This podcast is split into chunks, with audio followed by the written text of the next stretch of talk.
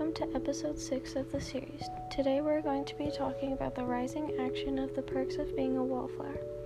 So let's get into it. So, as the time goes on, the trio becomes all really good friends.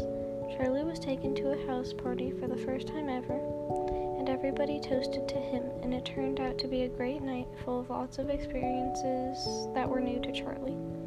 This causes one of Sam's friends, Mary Elizabeth, to see Charlie in a different light, so she ends up asking him out. But it all truly begun when Charlie joined the Students' Grade Repetition Club. Charlie started following all the activities that is performed by the club, among them partying, filling the performances in the Rocky Horror Show, and doing drugs. Charlie felt this group accepted him and he enjoyed this situation. Charlie often tells about other seniors who he didn't like to them, though they are also Charlie's seniors, but they are never never angry towards him. Charlie also returned home in a drunk condition and passed out on the snow pile ever after he wore a new type of drug.